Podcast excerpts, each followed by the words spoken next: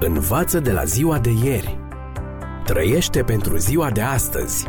Speră pentru ziua de mâine. Ascultă emisiunea Timpul Speranței și vei căpăta speranță în ziua de mâine.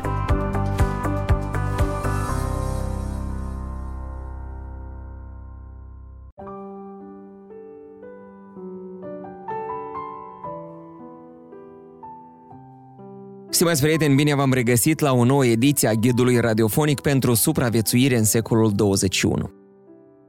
Pe lângă problemele enumerate în ediția trecută privind consumul de carne, omul, stimați prieteni, a mai adăugat și chimizarea fermelor și a industriei cărnii.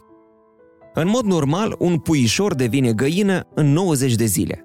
Astăzi, grație steroizilor și hormonilor de creștere administrați în cantități industriale, găina este gata în cel mult 35 de zile. În jur de 20.000 de substanțe chimice, antibiotice, hormon de creștere, steroizi, medicamente veterinare, sunt adaos în hrana animalelor și a păsărilor de fermă. Cine s-ar fi gândit că mai mult de jumătate din totalul producției de antibiotice din lume se utilizează în fermele de animale? În aceste condiții apar și se dezvoltă tulpini microbiene rezistente față de antibiotice. Adaosurile nu se limitează doar la chimicale. În cartea cu titlul Eating with Consens, publicată în 2007, doctorul Michael Fox descrie cum reziduurile cadavrelor devin făină de oase și supliment proteic pentru animalele de fermă și cele de companie. În 1997, mai mult de 13 milioane kilograme de hamburgeri erau contaminați cu E. coli, bacterie care se răspândește prin fecale. Revista americană Time, în articolul cu titlul Puii sunt unul dintre cele mai periculoase articole, scria că 30% dintre pui au fost găsiți contaminați cu salmonelă, iar 62% cu Campylobacter, ambele cauzând 80% dintre bolile și 75% dintre afecțiunile asociate cu consumul de carne. Concluzia articolului este următoarea. Puii sunt responsabili pentru 80 de milioane de îmbolnăviri anual și peste 1000 de morți doar în Statele Unite. Pentru studiul intitulat Stilul de viață și mortalitatea, publicat în 1990, doctorul japonez Takashi Hiramaya, epidemiolog, a urmărit 140.000 de femei japoneze pe o perioadă de 10 ani.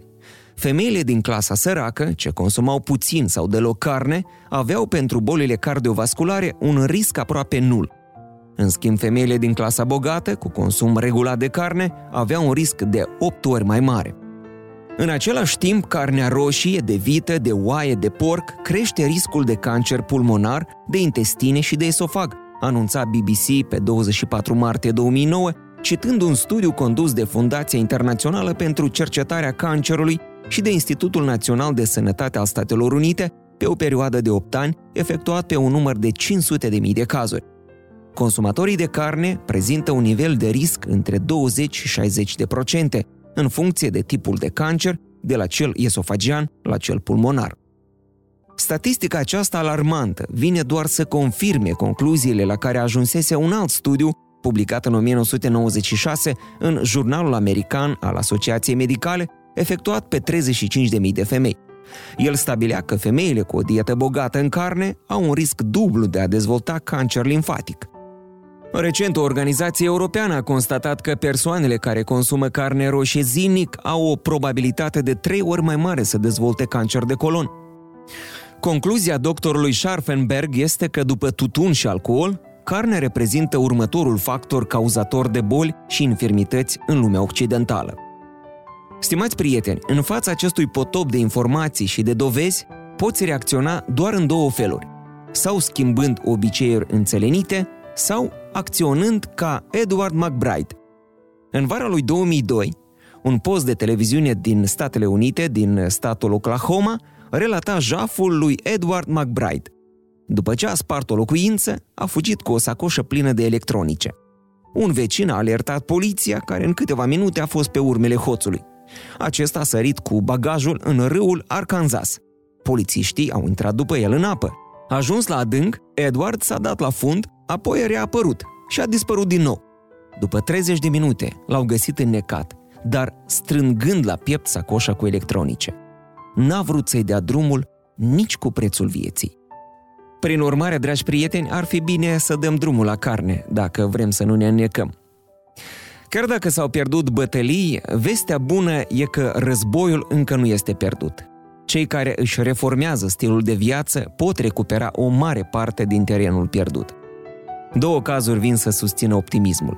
La terminarea războiului din Vietnam, Statele Unite a lansat un program de recuperare a sănătății foștilor prizonieri americani. Cu această ocazie s-a descoperit că în urma dietei prelungite de detenție, extrem de săracă în proteine și grăsimi, militarii, unii obezi înainte de război, au dovedit o surprinzătoare întinerire a vaselor de sânge. Nici urmă de ateroscleroză. Lipsa grăsimilor din alimentație a determinat corpul să devoreze pur și simplu colesterolul depus în pereții vaselor de sânge. Similar, europenii din timpul celui de-al doilea război mondial au fost obligați să adopte o dietă austeră bazată în principal pe vegetale. Rezultatul a fost o puternică scădere a frecvenții bolilor de inimă, a accidentelor vasculare, a diabetului și a unor forme de cancer. Efectele au durat 20 de ani. Iată, acestea au fost veștile bune pentru reformatori. Învață de la ziua de ieri. Trăiește pentru ziua de astăzi. Speră pentru ziua de mâine. Ascultă emisiunea Timpul Speranței și vei căpăta speranță în ziua de mâine.